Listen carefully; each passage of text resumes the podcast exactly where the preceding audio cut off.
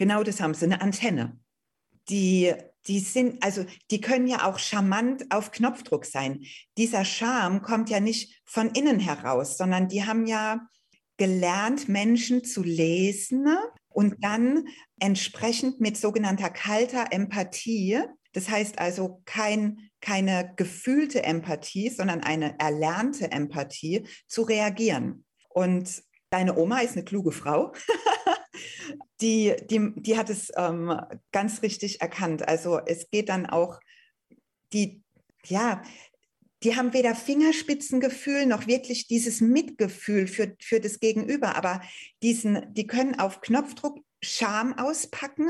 Und deshalb sind ähm, Menschen mit narzisstischen Persönlichkeitsanteilen, egal in, also wie, wie groß oder wie viel diese Anteile sind, das sind ganz oft sehr erfolgreiche Geschäftsleute, sehr erfolgreiche Vertriebler zum Beispiel auch, weil sie nicht nur um eine, um eine Liebesbeziehung anzubandeln, Love-Bombing ausüben können, sondern auch ihren Charme wirklich in in, in, in einen Einkäufer zum Beispiel, wenn sie Vertriebler sind oder in, ja, bei Geschäft, also mein Ex-Mann war Geschäftsführer und er hat es wunderbar verstanden, sein Gegenüber um den Finger zu wickeln.